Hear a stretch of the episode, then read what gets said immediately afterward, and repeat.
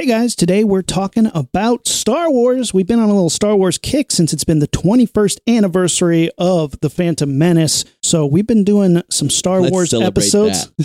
I don't know if it's I don't know if it's a celebration, but I mean, never forget. How about that? Some anniversaries some anniversaries are not for fun. I mean, every every year in September we all, you know, fly a flag and uh, never spaghetti, but it's uh it's one of those things that I think has a big impact on a nerd's life, especially if you were a Star Wars fan, especially if you were a Star Wars fan who was old enough to really see it. We uh, we talked to some first time Star Wars Phantom Menace watchers. We talked to Lily. If you haven't listened to that episode, it's pretty fun. She um had a very unique take. yeah, she fucking liked Phantom Menace. Oh my What? god! And was meh to the original Star Wars trilogy. But that episode was about talking to somebody about it. Today, Matt and I are going to talk to each other about it and kind of maybe come up with our own ideas of what we would have liked to see. But before we get into all of that, follow us on social media Facebook, Instagram, and Twitter at Launchpad Pod and our website, launchpadpod.com. Guys, thank you so much for listening to us while you are in quarantine. We really appreciate everyone who's been hitting us up. We've been getting a lot of great comments, a lot of great feedback. It's been amazing to see everybody all over the world. We got like countries all over the place. Brazil, big shout out to Brazil for hitting us up on social media. There's a, a guy from Brazil who really enjoyed our Punisher pictures and our Punisher interview and started listening. So big shout out to listeners in Brazil who've been checking us out. Thank you guys. And uh, to everybody else, keep listening. Thank you so much. We really appreciate it. Now, let's get on with the show. Ignition sequence start. Six, five, four, three, two, one, zero. All engine running. Liftoff. We have a liftoff.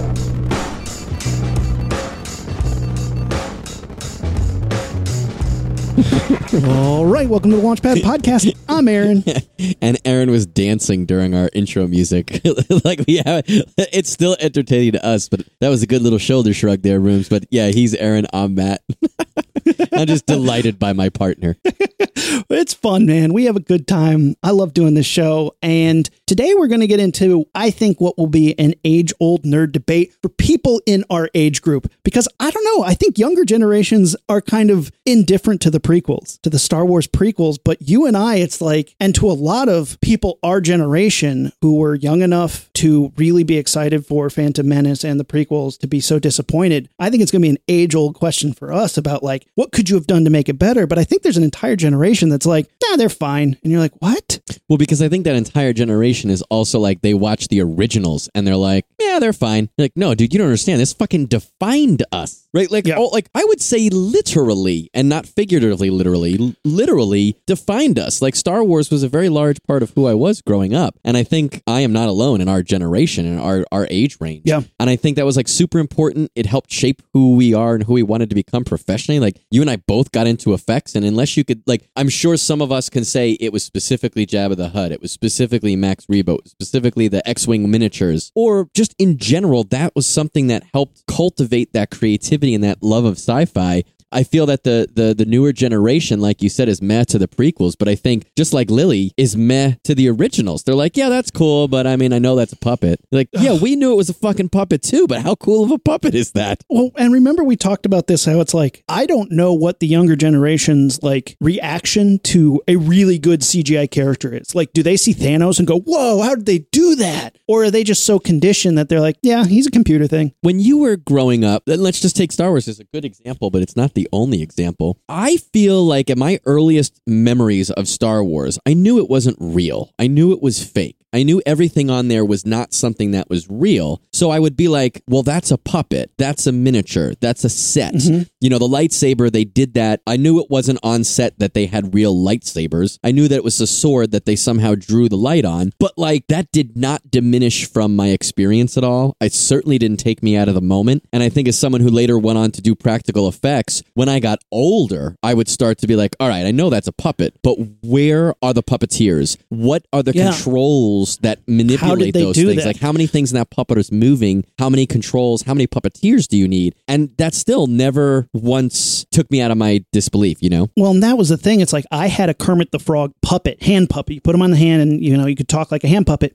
And I would do Kermit the Frog bits with it. My parents thought it was funny, but when we watched Return of the Jedi, that I think I may have watched the other Star Wars, but I remember Return of the Jedi first. They were like, it's a puppet, like your Kermit toy. It's a it's a puppet, mm. and you know different types of puppets. So I just thought there was a bunch of people on the floor with their hands up in there, and then I was like, well, then how do you do Jabba? And we found that video that showed a, Yeah, a yeah. drawing of like six in dudes there. inside there, Yeah. yeah, sweating their balls off. Just the the stink of like swamp ass inside of Jabba must have been unbearable. But that wonder that it created of like, how do they do that? How can I do that? Like the lightsabers, when I found out that somebody had to hand paint, like draw that shit on mm-hmm. there and then create mats to shine light through, that blew my mind. That was amazing. And there was so much more that it opened the doors of like, well, how can I do things to create those effects? It was magic tricks. And you know, at that age, I loved, you know, I loved magic too. I loved the the tricks. How do you At that age, like you you're over it now. Like, like if we went to the fucking Magic Castle today, you wouldn't be going, whoa. I absolutely would, but I haven't put a magic show on in 15 years. We'll put it that way.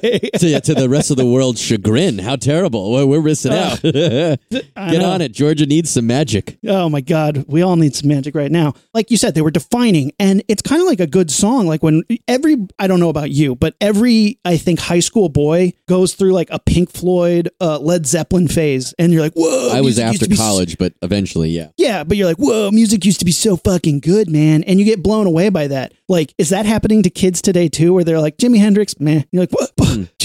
What? So I'm going to say, and I have, I'm basing this on zero research. I'm going to say no because of the ridiculous amount of visual media that they are exposed to. They have so many streaming services, so much YouTube content. It's so much to devour that I feel like today's generation probably doesn't even have the time to be passionate about or fall in love with that stuff like you and I did. Now, you and I like literally made careers out of that sort of passion. And I know not Yeah. everybody did that in our generation and even before that, but I think you and I know plenty of people who have re- what I would call a regular person job, but love Star Wars as much as you and I do. I don't know yeah. how many kids growing up, you know, let's just say in the generation after ours, have loved something as much as we loved Star Wars. Like even Avengers and superheroes and shit. Who, why are you laughing? Because there's a kid with some sort of like Fortnite fucking Overwatch poster on their wall crying right now. You think they love it that much? Or you think they just like playing it that much? I don't fucking know, man, because here's the thing like, Star Wars created a, a new mythos. Mm. Like, you know, back in the day, way back in the day, when you're like chiseling shit on stone tablets, your mythos was like, oh man, Hercules is so fucking cool. Oh man, remember remember when Hercules fucking fought that Cyclops? That was so fucking cool. And they and they'd argue about how cool Hercules is. We got a, a brand new, but same, but new updated version of the hero story Sure. And it has tried to be replicated over and over and over again. I mean, like they keep trying to force Avatar down our throats, being like new mythos guys, and we're like, don't give a shit, don't give a flying fuck. Get those blue people out of here that fucking dances with wolf bullshit, white savior horse crap. Get the fuck out of here. Star Wars also speaks to an American ideal where it's like a small group of scruffy ruffians fighting over the evil empire, which is super hilarious because if you look at America now, we should hate Star Wars. We're like a small group of religious fanatics taking on the establishment. Yep. Oh, that's terrible. We hate that shit. So it's like it, it spoke to our our our hero ideals too. And we got this and it was so full of mythos that you could just devour. I mean, every one of those aliens has a name and a backstory and like how they saved the rebels and how they like did this and like everything has a story. Even the Sarlacc pit has a first person story in Tales from Jabba's Palace.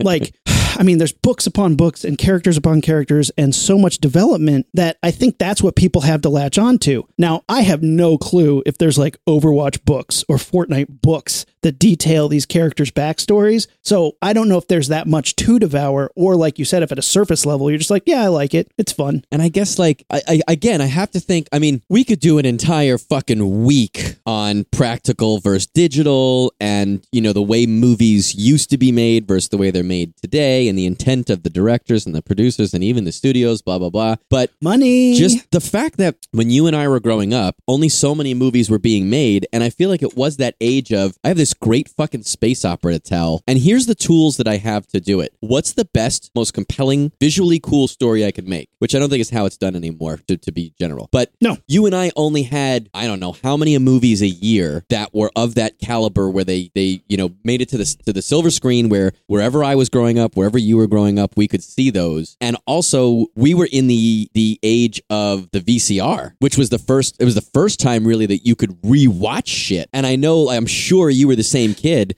However many VHS you had, whether it was two or a thousand, you rewatched the shit out of them. I literally burned through them. Like I had to buy new ones because I would have worn the, the copies out. There was a section of my Frankenstein cassette tape that was like You burned chewed up. Yeah. Yeah. And so like you could watch most of it, then you get chewed up for about five minutes and you just like fast forward through it, fast forward, and then get to the next one, you know, come to the next piece. I only had one one VHS, no, two VHSs at my grandma's, Raiders of the Lost Ark and Beauty and the Beast, and I watched the shit out of Right. both yeah, of them. right. You have to. And I feel like now, that would be now like if you had 10,000 VHSs the first day you were born. There's no way you're ever going to get through them. How often? I mean, even if you rewatch stuff, I don't think it has the rewatch. Uh, the movies don't have the rewatchability, and I don't think we have the time as a society, especially kids. And like you just said, fucking like bring that into it. Overwatch.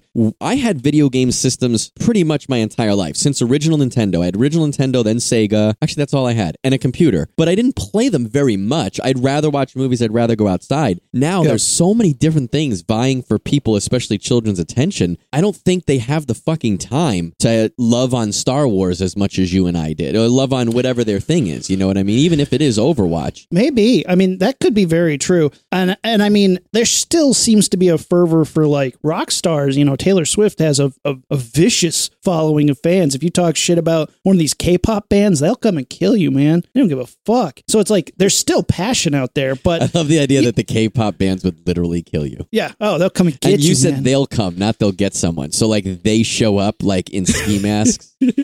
No, it's their fans, man. Their fans show up in ski masks, waiting outside your door. You're like, you said shit about my band. But like, also, I think the younger generation probably has a, a different approach to when somebody's like, no, that's stupid. You like, don't don't listen to this. They're, they're surrounded by the internet, which is just so bullshit all the time about, well, fuck Star Wars or or Star Wars is awesome. That they they they have a way of tuning out any sort of input. That Yeah, I guess maybe maybe our generation doesn't have because when somebody's like prequels are good, I'm like, whoa.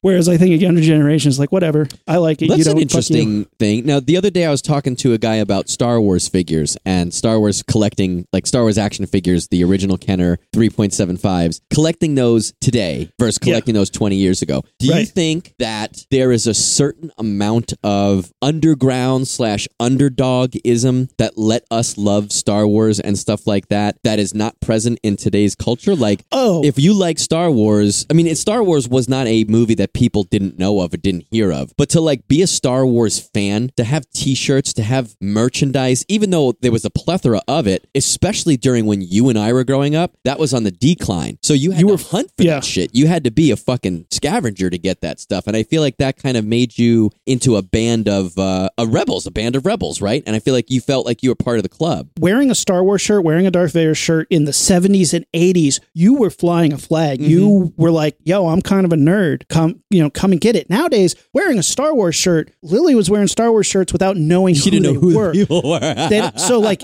because it was cool so there's a level of like people ask me to play d&d now because it sounds cool back in high school you had to hide that you were playing d&d because people were going to make, make fun of you Mm. so like nowadays it doesn't matter you can be whatever you want you can like whatever you want star wars is like almost almost the dark side of commercialism at this point like it is a marvel disney property big ticket picture like i feel like the new the new star wars trilogy that just finished is almost unpopular because of its commercialism Correct. Yeah, I agree with that. And I think to take it even another step, like what you just said about flying a flag in the late 70s, early 80s, if you had a Star Wars shirt on, you were like, hey guys, check me out. But I think in the late 80s, early 90s, if you had a star, if you were still flying that flag, you were in the minority. And I don't think that was necessarily the truth in the late 70s, early 80s. I think everybody was kind of on board. But you and I, specifically like our generation, and this is not saying we're any better or worse than anybody, but we Yeah. were there for the, the decline of a lot of that. Like Dungeons and Dragons started to become less popular. A lot of those nerd things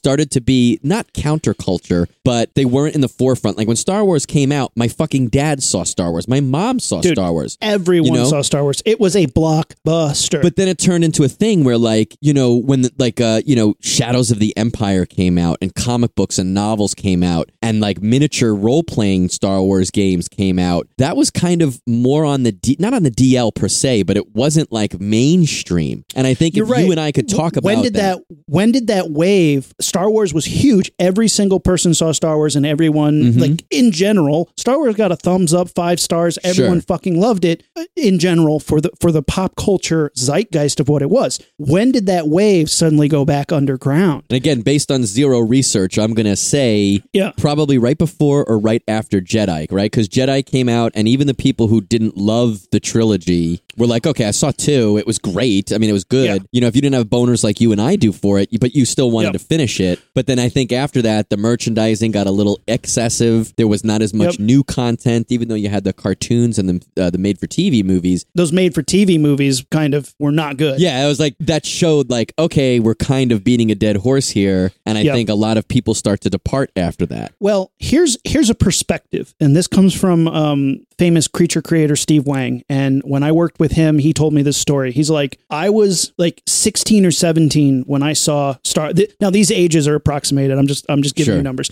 I was 16 or 17, 18 when I saw Star Wars, and I was like, whoa, holy shit, that's incredible. Then Steve is like 19, 20, 21, you know, young college kid when he sees Empire, and he's like, this is maybe the best movie I've ever seen. This is incredible. This changed how I saw stories and how a sci-fi property could have the oomph that any regular dramatic film had. Like Empire is that good. And then he's an adult, you know, he's 25, you know, out in the real world when when Jedi comes out and he's like, I'm about to see the wrap up to the greatest trilogy I've ever been, you know, such a huge impact on my life media wise. And it starts awesome with with puppets and Jabba the Hutt and gangsters and a big floating, you know, boat battle. And then suddenly Ewoks hit and he was out. And he was like, damn, dude. And I I'm an know, I think that's a specific thing. And there's, if you ever watched How I Met Your Mother, there's an episode that deals with Ewoks and age range specifically. Yeah. Have you seen that episode? uh no. So it's like you, you've seen How I Met Your Mother. How I Met Your Mother has uh, Sh- Yeah. Neil Patrick Harris, and Neil Patrick Harris is this like misogynistic Smarmy, type of guy. yeah. Yeah, and he says that his cutoff for girls of age is Ewoks, and he explains that essentially every person falls into one of two Ewok categories. You either love them and you think they're adorable and cute and were a fun part of the movie, or you think they were a stupid teddy bear cash in that was the merchandising gimmick. Blah blah blah. Yep. If you think they that I, I think his thing was if you think it's a merchandising gimmick, blah blah blah blah blah, you're a good age and that's okay. If you think that they're too cute, that they were cute and they were good for the movie and they were fun, you're too young and I'm not going to deal with you because clearly you don't know shit about shit.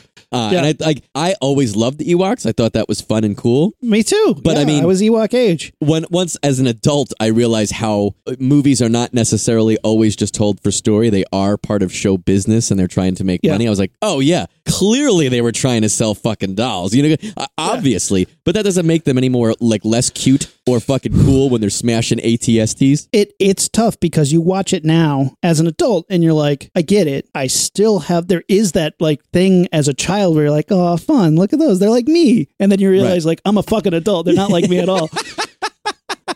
it's a it's a mirror to my inner No, I- child. I, can is a- tell you, Ruby, Ewoks are similar to you even as an adult. I mean, clearly you're like two Ewoks tall, but like personality and interest. Like if I was in the woods and I had just crashed my speeder and you came up to me, that's pretty much how that shit would go. You'd, you'd feed me some yeah, I was gonna say you would try to fucking poke me with a spear until I gave you a Rice Krispie treat, and then you'd help me. Yub nub. All right. I would never worship you as a god, though. Sorry, even if you did fly. Ooh. Yeah. Ooh. Um, that's pretty funny.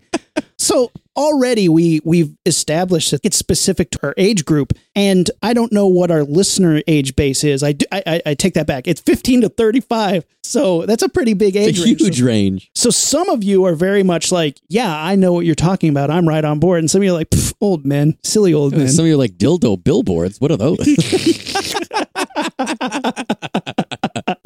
But when we were told, you know, that there was this this time, like you said, in the '90s, where there's this big decline, and suddenly we heard they're making more Star Wars movies. Now we had already gone through the re-releases, which was a huge event uh, of unnecessary digital enhancement, but we were super stoked. super stoked. I don't even think it occurred to me that that it sucked when I first saw it. It wasn't until a little later I was like, it's so unnecessary. When I realized how badly, you know, when you watch it and you kind of resent it for not being what it what the originals were and not being the purest form of what it was. It, it's just this glossed over quote unquote enhanced version that was just unnecessary garbage. But those had come out, but we heard that new ones were coming and we were so fucking pumped because it was going to complete the story and tell the origin of Darth Vader. I was pumped. You were pumped? I can tell you, and I didn't think of this until just now. I remember me and my family that whole summer or or or spring, I guess, ramping up to the release. There was a you know every day there was articles in the newspaper, and I just was saving them because I didn't want to read anything. I didn't want to know anything about it going into it. And I saw a couple pictures, including one of Darth Maul, and I was like a little excited. Even though even that fucking picture, I was like, it doesn't really look like Star Wars. This doesn't look like Star Wars. But I remember coming home, and I'm pretty sure I just tossed all those newspapers in the garbage. I was like, I don't need to read any of that unless it says sorry.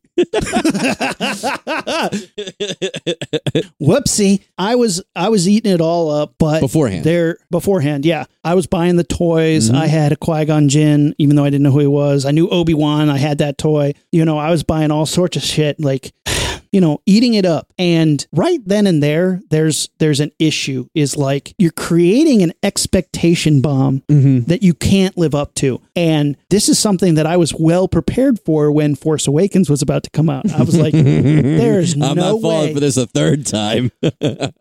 And because I went into it with that, I felt like that movie was as successful as it could have ever been. I with me. agree. I agree. And where I think it succeeded, its failures were easily glossed over because I was like, I knew you were going to try and do that. I was too young to be that self aware. I was too young to be prepared for that when Phantom Menace came out. So, what were you, a sophomore or a freshman in high school? freshman in high school, apparently. Now, this is where there's a weird time loop problem because my I know I was here with this person doesn't line up with where that could have possibly happened, but that's a completely different, that's a time travel episode.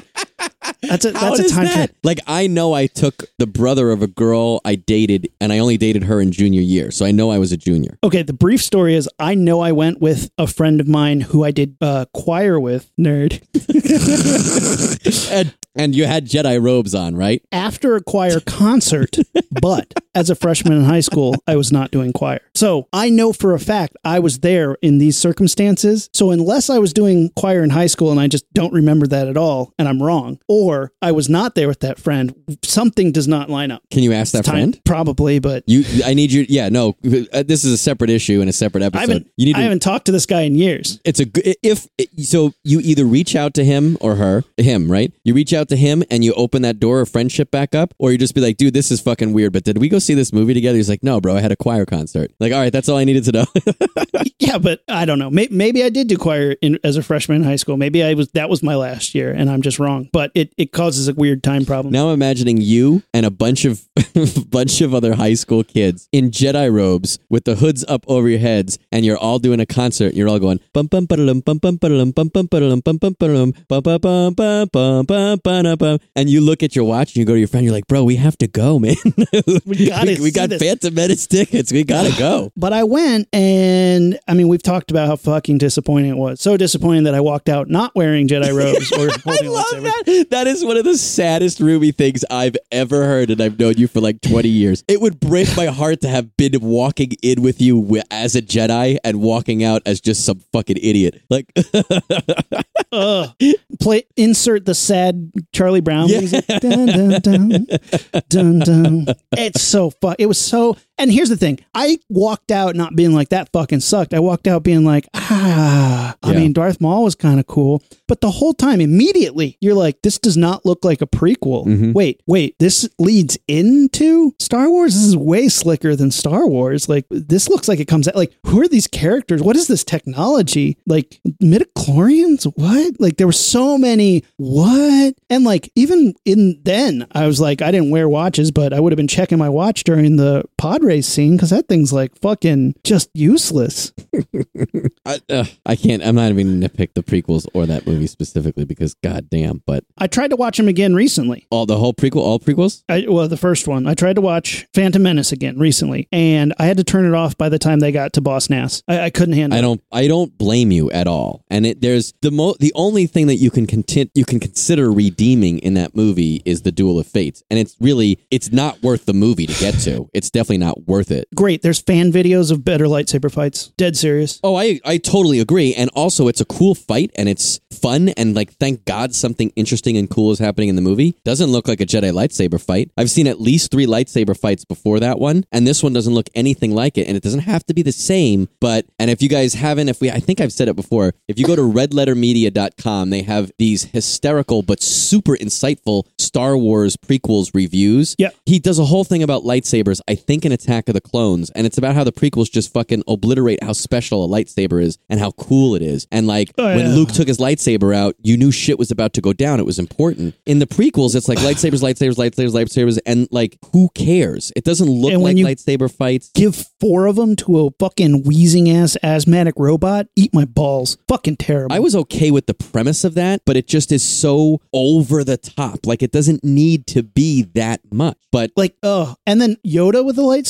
There's a whole thing about lo- that in those reviews too. I know we're we're gonna cut like if you haven't watched those, watch those. And I don't think we need to keep saying that they've said this, but like we're gonna cover retread a lot of what they've said because they're right. Those things do they they tell what should be done and they cover it well. The red letter media thing hit the nail on the head. That's what I'm trying to say. When Yoda whips out a lightsaber, the the audience I was with started cheering and yeah, yelling, and I'm like, me. I was like, "You fucking serious?" Yoda Yoda isn't supposed to use a lightsaber. He's not a Jedi Knight anymore. He's a Jedi Master. He's beyond that. Right. His strength and mental prowess is better than violence. That's the whole point of everything he says Right. throughout the series is that like he didn't need the Wars do not make one great. He could do it with his mind, and he could have, and you could have shown that. Like, look, him jumping around like a little spider monkey maybe could have passed, but the fact that he's fighting with a lightsaber was not necessary. Oh, the spider And it- monkey thing ruined it more than the lightsaber thing. Canonically ruins it for me, but the flipping around is just like that's just a bunch of men, old men in a room, being like, "Wouldn't it be cool if?" And you're like, "No, it would not be cool. Yoda should not be flipping around. That doesn't make any fucking sense." Well, and he just wasn't young enough for that shit. Like maybe, maybe if he didn't have wrinkles, if he was Right, you right. know, if he was like but, the, the equivalent of like in his early early 30s, late 20s, maybe whatever that is in Yoda lang- Yoda years. but uh, what I was about to say is the him flipping around. I could let them pass if it was more about his prowess of the Force. But the fact that they just made him a spider monkey for no reason, the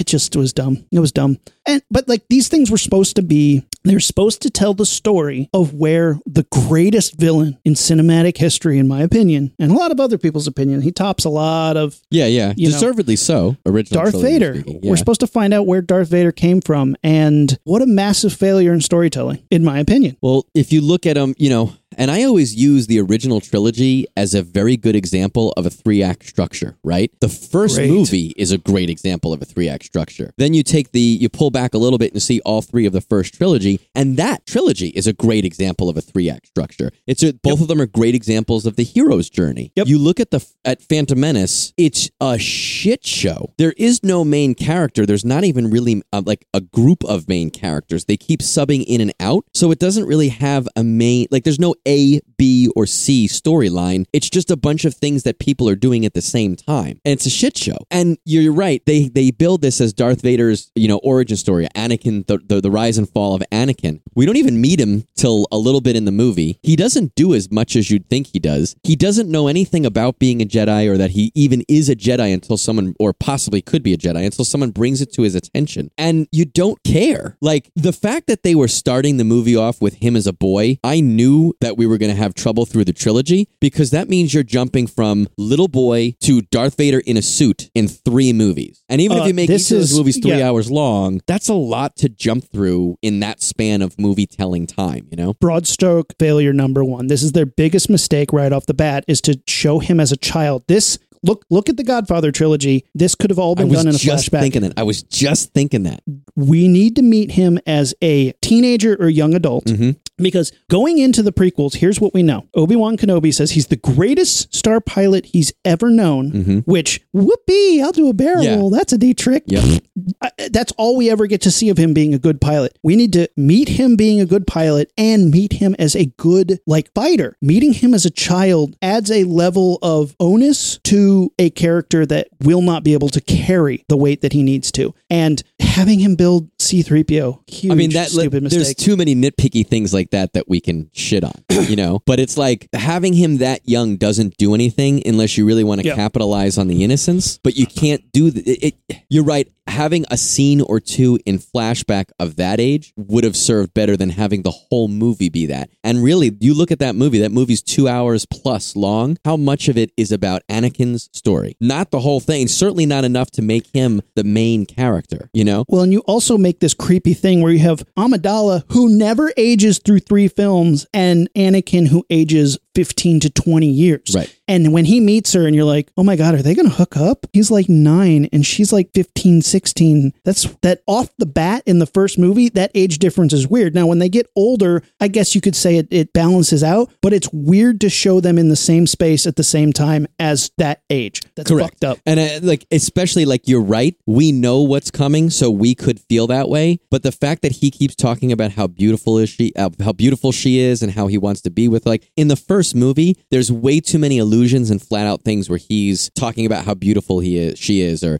Yep. she's talking about how special he, she is. You're like, no, no, no, no. Save that until they're both people. Now, the hard thing is you've already told the hero's journey, so you're hmm. trying to tell a different story and not retread, which is really hard to do when you basically created the blueprint for this kind of movie. But he, you know, borrowed a lot from the movie Ran, uh, which is about, or the Hidden Fortress, I'm sorry, where you're sneaking into a hidden fortress for Star Wars. But when you're doing this, I think they needed to look at old, like World War II pilot movies, like um, uh, tw- high, uh, 12 o'clock noon or high noon or something like that. 12 o'clock Uh, high. 12 o'clock high which is a, a, a ace fighter pilot movie about ace fighter pilots in world war ii and that way you you borrow from an established war torn pilot story where you have this hero or even top gun where you have a guy who can fly like a motherfucker and he's trying to fit in while being a hot shot. That way you can show that he's a, a, a you know too big for his own head and you know thinks he's hot shit which he is and they're always trying to rein that in because to me that is where the story of Darth Vader is is somebody who has the hubris and the sort of the arrogance to actually think that he can toy with the dark side and get away with it and they don't get into that enough until the second movie and they're already behind so they're trying to do too much in the second film because they wasted so much time in the first film doing nothing Right, because there's no slow burn. Uh, arguably, there's no slow burn where he turns to the dark side. It's kind of an, uh,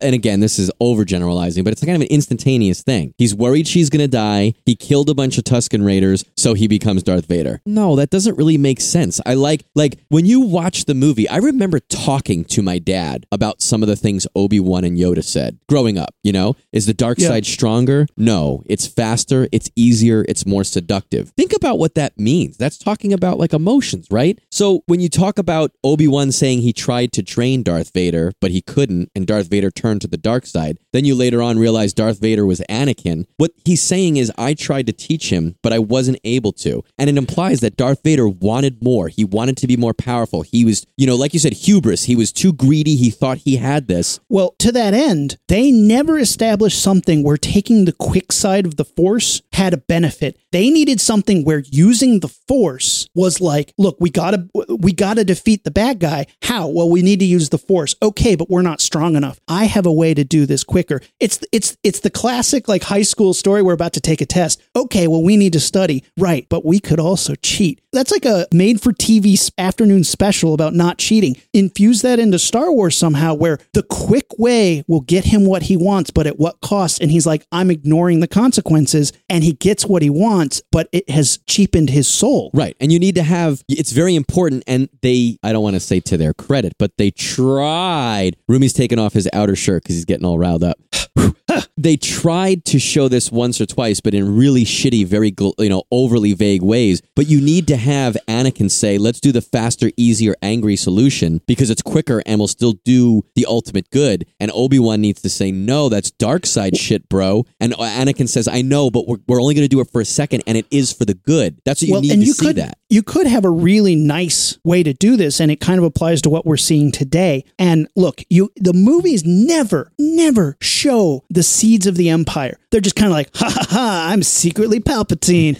ha ha, I'm taking over. But like the empire were were they were genocidal. There are no aliens in the empire. It's all humanoids. Yes, there are some alien humanoids, but it's all people shaped people. They do not like aliens. They are genocidal. They want to erase ideals. They're basically fascists. They're basically Nazis. And we live in a time now where we're trying to combat Nazi ideology again, supremacist ideology again. And the quick and dark way is to beat the shit out of them, punch them in the face, round them up, and kill them. That's dark side shit, though, because that's what they're doing. The light side is to try and combat the ideology. It takes longer, it's slower, it's harder. You do not see the immediate results that you see when you punch a Nazi in the face. Trying to change things societally is harder to do. And if you had this looming ideology of the dark side of the empire in that movie, and he's like, look, I, we can go, I know where they are. I know where they hang out. We can go blow up their, their hideout right now, kill them all. And they're like, dude, that's dark side shit. And he's like, yeah, but it gets it done faster. There is a dilemma. And the fact that they made it over a woman to me cheapened his Oh. story Absolutely. not to say that people don't do stupid shit, but that's that's like what happened in Joker, where you're like, oh, you didn't get nobody fucked you, so you're. Don't even don't even get me started about that one. And look, Joker is a good origin story for lame wad internet troll, but not for the the clown king of crime. You know, you're describing this perfect scene that would have been great in the movie, and instead, at the beginning of Revenge of the Sith, they have Anakin behead Count Dooku in a completely blank, non-emotional situation, urged on by the Emperor who's there. And it's like that doesn't make sense. You could have that same scene, right? And this speaks to what you were just saying, in my opinion. You have the same scene, Dooku's fighting the two of them, kicking their asses, and Dooku really hurts Obi-Wan and is about to kill him. And Anakin in anger beats him back, beats him back, doesn't fucking have him handcuffed or doesn't have him on the ground on his knees already, but it's just bash, bash, fight, fight, fight. And then Obi-Wan sees it and yells out, Anakin, no. And he does that last finishing move, slash. It's not an execution. It's a fit out of anger. And then Obi-Wan says, no, you had him beat. Why'd you hit him one more time? And he says, because he hurt you. He killed you. And he's like, Anakin, you need to control your shit. And you have a couple things like that throughout the prequel trilogy. And Yeah. then at the end, you have a thing where they're both in the same spot, and Obi Wan says, Anakin, I can't let you do this, whatever it is. And it's on Mustafar. And Anakin says, I need to do this. And then that turns into someone ignites, a, uh, probably Anakin, ignites a lightsaber. And then that turns into a lightsaber battle that is not on fucking hover robots in and out of the lava. It's just on the fucking cliffs. And they should be talking, and Obi Wan should be fucking crying. You know what I mean? Not Yeah. fucking, I have the high ground. Who gives a fucking shit about the high ground? It's it's this thing to sh- it's and it's hard to do. This is why origin movies about your villains aren't worthwhile because it's hard to show a justifiable turn to the dark side. But he needed a reason why the quick road worked. Mm-hmm. and by completing his dark side thing he thought he thought maybe by sacrificing his own soul he could save a bigger picture thing but it then just transformed him in his mind you know he, he gets you get that brainwash thing going on and that part was so bonkers to me is that they they just made it about this woman who you know and yeah love makes people do crazy things but it wasn't worth it's not worth him becoming darth vader No, and it was, you know what? I'm not opposed to that origin idea, but the way it was written, the way it was directed, and the way it was acted, he just looks like a whiny baby boy the whole time instead of The someone whole time. is lo- like lost his love or, or or possibly killed his true love. You know, it's it, I feel it was just like, wah, wah, my 16 year old girlfriend is giving me trouble. It's like, okay, fucking, you're gonna become the fucking leader, the Dark Lord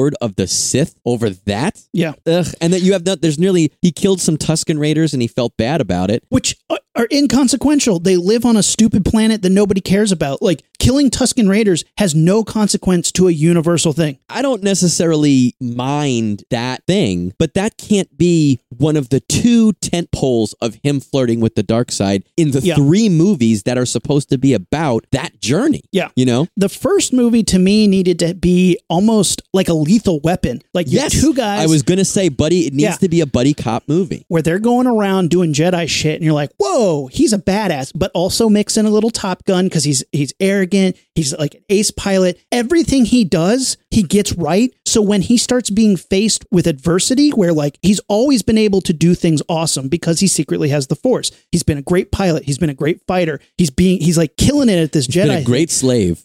so yeah so when he suddenly is is faced with obstacles that he can't immediately overcome the dark side has that sort of appeal and he starts cheating to get things done right. And people are like whoa dude you got to slow down. He's like hey i'm getting it done for the jedi cause. And that's when that infection can start coming in. So then the first one is is lethal weapon top gun him being awesome but flirting with it. The second one this is where you have your big downturn. This is when you see that secretly he's actually not on the up and up. He's fighting with this addiction of teasing with the dark side. Uh, you get the flashbacks to him as a child. You get to see the robustness of what the character could be. It's it's your godfather part two and then the third one is the culmination of him flipping the coin and betraying his friends for it During his dark side stuff, I would, there's two ways I think you can go about it. And if he did it well, I think it would work well either way. One is he knows that he's reaching into the dark side. He knows he's touching the dark pool, but he thinks it's for the greater good. And he thinks he's strong enough and good enough to use, to bend the dark side to his will. And those of us who have read comics and books and extra bullshit, we've seen in the cartoons, we've seen this happen. That's what Dark Empire, the comic book series, is about. Is Luke turns to the dark side to become more powerful, thinking he can go there and come back. That's a great fucking story. Or you could have him not realize that he is becoming a darker version, that he is flirting with the dark powers. He thinks he is just mastering new skills and mastering new stuff. And Obi Wan is like, dude, that is dark side shit. And he's like, no, because I'm using it for good. He's too naive and too self centered to realize, oh, wait, I actually am fucking this up. But he's getting the results he wants, so he thinks he's in the right. I would watch either of those movies, and I think either of those they just they just change his wherewithal on the same path, and I'd be fine with that too. I think those those would be great movies. And then I think I actually really like the Palpatine manipulating the war and the chancellors and becoming him a chancellor. I like that storyline. Just boring as shit to see it in a movie that was already boring to begin with. But I Yeah. didn't need him very on the nose poking Anakin and pushing Anakin and you know tempting Anakin. I didn't need that. What would have been cool is once Anakin before uh, probably before the suit, he realizes that Obi-Wan has walked away from him. The Jedi Order can actually either kick him out or walk away from him or he can just feel ostracized. And either Yeah. he finds the Emperor more likely, the Emperor makes himself known to Anakin and is like, "Listen, I can help train you finish what you're starting." And he Yeah.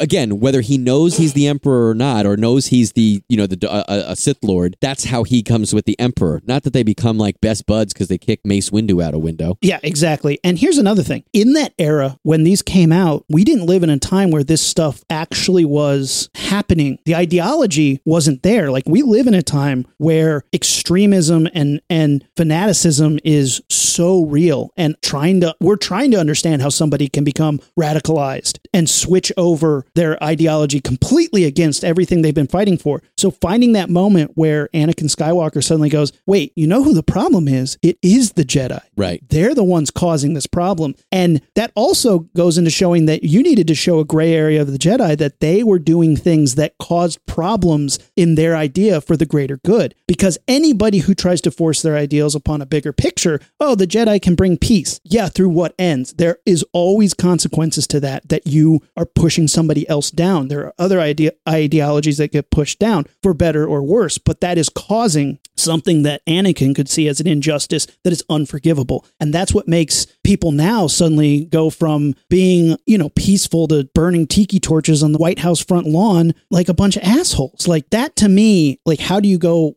so far is a hard thing to show, but we live in a time where we actually have mirrors to that. I think in the early 2000s, we didn't even, as a society, didn't even really know how to show that. Yeah, as I mean, I guess it's not that it wasn't happening, but like people weren't flying planes into buildings. Yeah. m- at least not in America. Then today we're doing this at the end of May. This is the last day of May. Fucking Los Angeles is on fire. There's there was a it was an Yep. 8 p.m. curfew last night because of all these fucking riots and stuff. And yeah, it's Of riots, yeah. The White House hosted a bunch of white supremacists for a big like celebration. Like fucking crazy what's happening right now. And like that to me is very could be very appropriate for a Star Wars story showing somebody's ideologies changing. But back then they were like, yeah, now he's bad because he threw Mace Windu out a window. Yeah, it kills just Dooku. and I think that was one of the major downfalls of the of the prequels is it's like somebody at some point knew these things. They knew they had to show Anakin change his mind. They knew they had to show Obi Wan try to stop him. They knew they had to show Anakin and the Emperor's paths somehow cross. But they did like almost every one of those things in a very forced, very stupid, almost impulsive way. We're like, Yep. oh, he kills those people, so now he's evil. Oh, he chops off Dooku's head because the the Chancellor tells him to. What? That doesn't Well- fucking make any sense. And you wasted a lot of time Mm-hmm. with like, hey kids, you like people your size, right? Here's a little kid, he's gonna be a big hero. But wait, he's a big villain later. He's going to accidentally fly a spaceship into this other spaceship and shoot it by accident. He was one of the most gifted pilots I'd ever known. Yeah. You're right. That's and I, I remember I remember like processing that those prequels. And I remember when you watch the original trilogy and you hear them talk about Anakin. If you guys haven't watched the original trilogy recently after watching all of the new stuff, the new the new trilogy, the old prequel trilogy, the Clone Wars cartoons, all that shit. Go back and watch the originals and just listen to how the different characters speak about Anakin. I remember now what I thought Anakin looked like and I imagined what he might be doing in, you know, the time before the original trilogy. And it's like that this is what we were got, this is what we were showed. Even the Clone Wars cartoon, which I really like, was not what I imagined Anakin Skywalker was like. It's not a bad the Clone Wars Anakin is not bad most of the time, but but they're be they're beholden to this style. Like, Correct. even Yeah, the yeah, look yeah. of the prequels just doesn't work. I agree with that. But at a certain point, I'm like, the, the, those Clone Wars, dude, they're fun. You should at least get give them one watch. Nope, never, never. There's no point. There's no point because everything that they portray is something that I don't like. So even if there is a pocket of like, well, that's okay, to what end? Why waste my time on something that overall is not going to change my opinion about an entire But some of the episodes are at least action packed and fun. Like uh, that's not what I want my Jedi to be doing. That's not what I want my Darth Vader, Anakin to do. But that was a cool scene. That was a cool fight. That was a cool idea. you know what? I'm sure there are some great Taylor Swift concerts that are really uh, entertaining. I, I, I, she's an amazing performer. So I've heard people, t- thousands of people flock to see her. Doesn't mean I need to So go see her guys, concert. I just in case you guys are keeping score, in this episode, we have compared 9/11 to the release of Phantom Menace, and now Rumi is comparing watching Clone Wars episodes that he doesn't want to with going to see a Taylor Swift concert that he doesn't want to. I'm just saying there are. I'm sure there are great merits to going to see a fun. And if you took me to a Taylor Swift concert, I'd probably sing along, shake it off, shake. But I don't choose to do that because that's like it doesn't appeal to me, and that's okay. People can like the Clone Wars shows. That's okay, but I don't need to. I don't need to watch it. Just like Matt, there are no less than two episodes every season of Game of Thrones that has the most impressive battle you've ever seen, ever created, ever. There is a battle on horseback, a fight scene like that goes on for 20 minutes. It is one of the best film battles ever. You don't feel the need to watch it because you don't care about that. Oh, that's bullshit. like going to a Garth Brooks concert. I mean, if you took me to a Garth Brooks concert, I would sing. I'd be like, hope a dope dope doo doo, but I don't even know a real Garth Brooks song.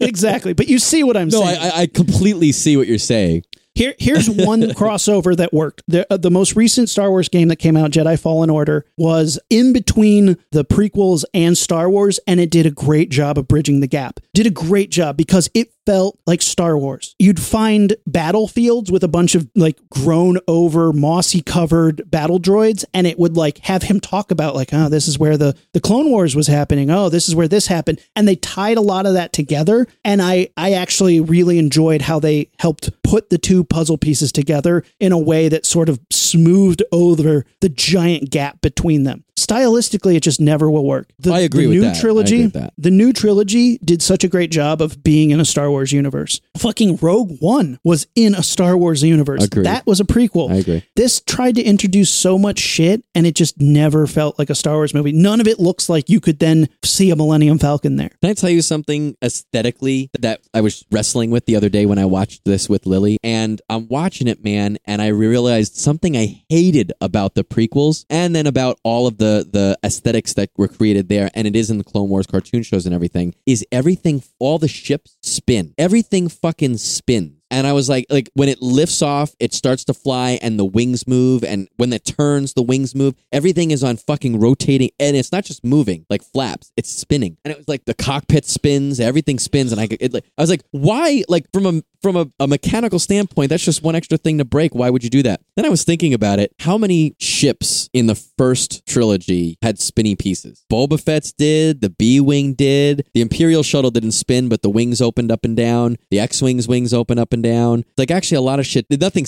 not as many spins, but everything spins in the in the the prequel universe. I hated it. But like Boba Fett's ship changing orientation, It made total sense. I like that, but they made. I feel like they took that and made everything spin in the prequels, and I fucking can't stand it. when you create a universe that suddenly spawns a mythos, you have built a box. Whether you like it or not, you have built a box that you need to stay in. As we saw with the fucking uh, alien prequels, Prometheus and Covenant, you built a box of what that alien is and what that alien does. When you change that box, it's not pretty. It's not fun. It doesn't work. Don't like thinking outside of the box when you create a BB 8. We never saw that before, but he fits in the box. Sure, I agree. I don't like BB-8, but you're right. It fits in the box. Sure. L- like him or not, he fits in the box. Even the weird lamp robot, no thank you. like him or not, he fits in the box. Right. The new trilogy, like it or not, I like it. I think it's fun. I don't love it, but I like it. They did a good agreed. job. They did a great job living in the world and fitting in the box and showing some new shit. When they went to the Alien Burning Man Color Festival, that was a whole new place. Take me to new worlds. I know everyone hates the Casino Planet. I love the Casino Planet. If that was the movie, I wish that was the entire movie. That it was like have been Ocean's Eleven, but Star Wars style. but Star Wars. And that's going to bring me to the next thing. That's a good transition. Hold on to that. But if take me to new worlds and show me new things, but stay within Star Wars. And and that's what they failed to do. And this was what my wife brought up last night. She goes, "Why don't they just take Star Wars and put it into different movies?" And she's like, "You know, Luke could or a Luke character could be like, I'm not showing up for Jedi work today. I want to go friend dr- drive my friend's dad's car. I mean spaceship and uh and and and my friend's like lanky and awkward and he's like a Han Solo guy or a Wookiee, I don't know, something. They take the car, I mean spaceship and they drive all over town and then the principal or like the Jedi guy like gets mad at him. I'm like, "Are you just turning Ferris Bueller into a Star Wars movie?" And she's like, "Yeah, basically." Qui Gon Jinn's day off. exactly. what other movies could you just cram into a Star Wars box and still have a great movie out of? Pulp Fiction. Two Jedi going around. Um, I mean, you could do two Jedi, two bounty. Like I, I could come up with six different things for that movie off the top of my head. I mean, they took any number of spaghetti westerns and crammed them into a Mandalorian show, and you were like, "This is a spaghetti. We- this is multiple spaghetti westerns. Mm-hmm. This is Django wearing Boba Fett armor. Fucking great. I mean, you could take.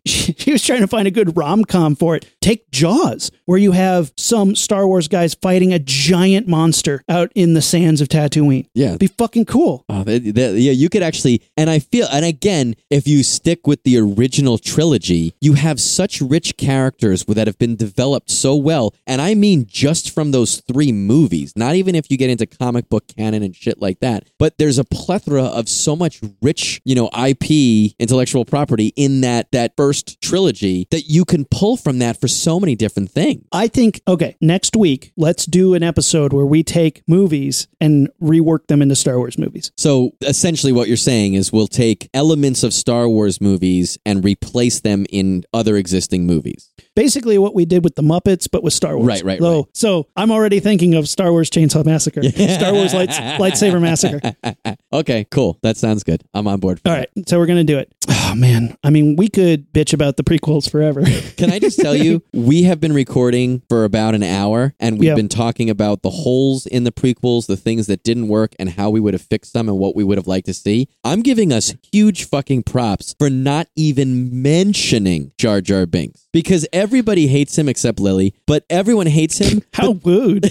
But there are bigger problems there. However, that is low hanging fruit, and we didn't touch it this whole time. I'm giving us big props for that. he was just fucking poop on an already. No, don't talk about it now. Iced cake. We all know he sucked. I'm just cake. saying we we we brought some. I think uh, you guys tell us. Did we come up with some good arguments? Are uh, any of you guys fan or girl, girls fans of the prequels and you know d- disagree with shit that we said, or did we say some shit that you don't think we needed to see or don't think needed to be explained, or that the prequels maybe actually did a better job of? Tell us if you think we're wrong, but also tell us if you think we're right. Tell us what you guys would have wished to see in the prequels, or if there's any problems that you guys think we didn't address, aside from Jar Jar. Although feel free to if you're going to be funny about it hate on jar jar don't say shit we've already all heard but if you say some if you say something funny misa might laugh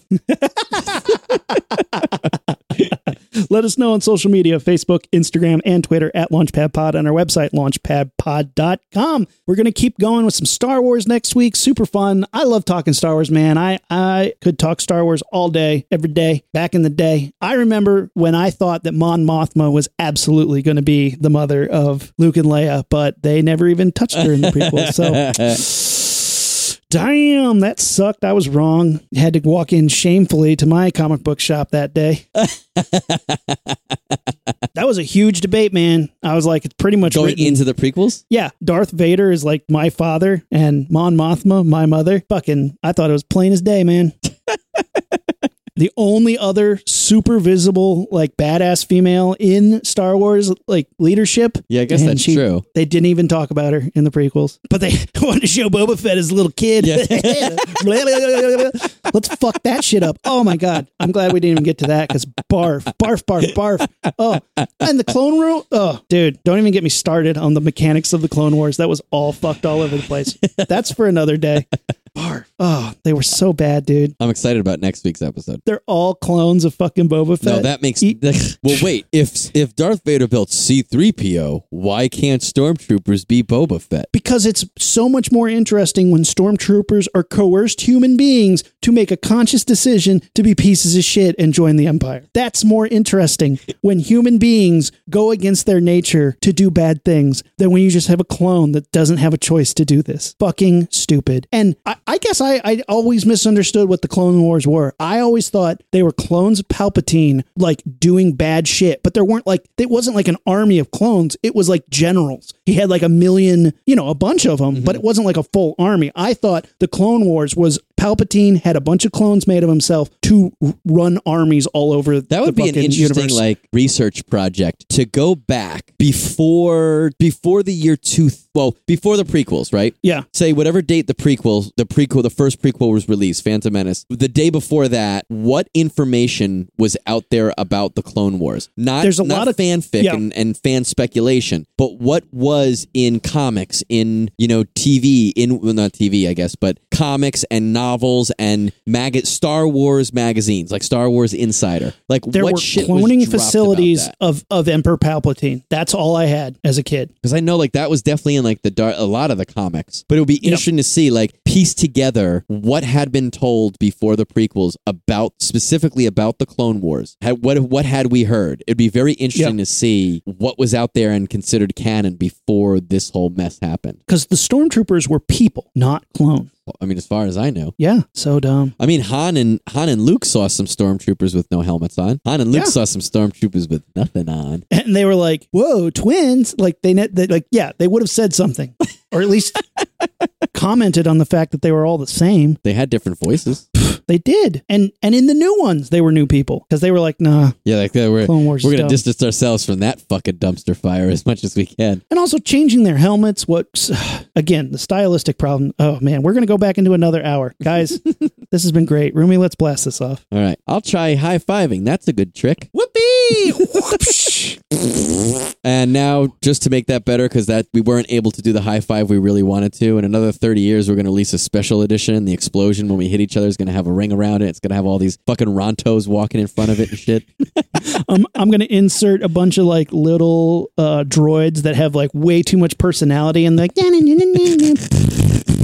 I'm gonna digitally insert this like robot just humping your head, and I'm I'm getting cybernetically enhanced face for no reason. I'm gonna have like nine lightsabers and four arms. It's gonna be stupid. And then when I die, don't put my don't put my ghost. Put Hayden Christensen ghost. yes, and then a bunch of like a bunch of our listeners will be like, "Those fucking sucked," and then new listeners will be like, "No, no." eh, it was fine. They'll be like, "That's grandpa shit." I'm gonna play some Fortnite. yeah, I got some Fortnite two to play, some over Overwatch six to play. I don't even know. I don't even know what number they're on. All right, we've been the old time Rocketeers. we are out. Ignition sequence start. Six, five, four, three, two, one, zero. All engine running. Liftoff. We have a liftoff.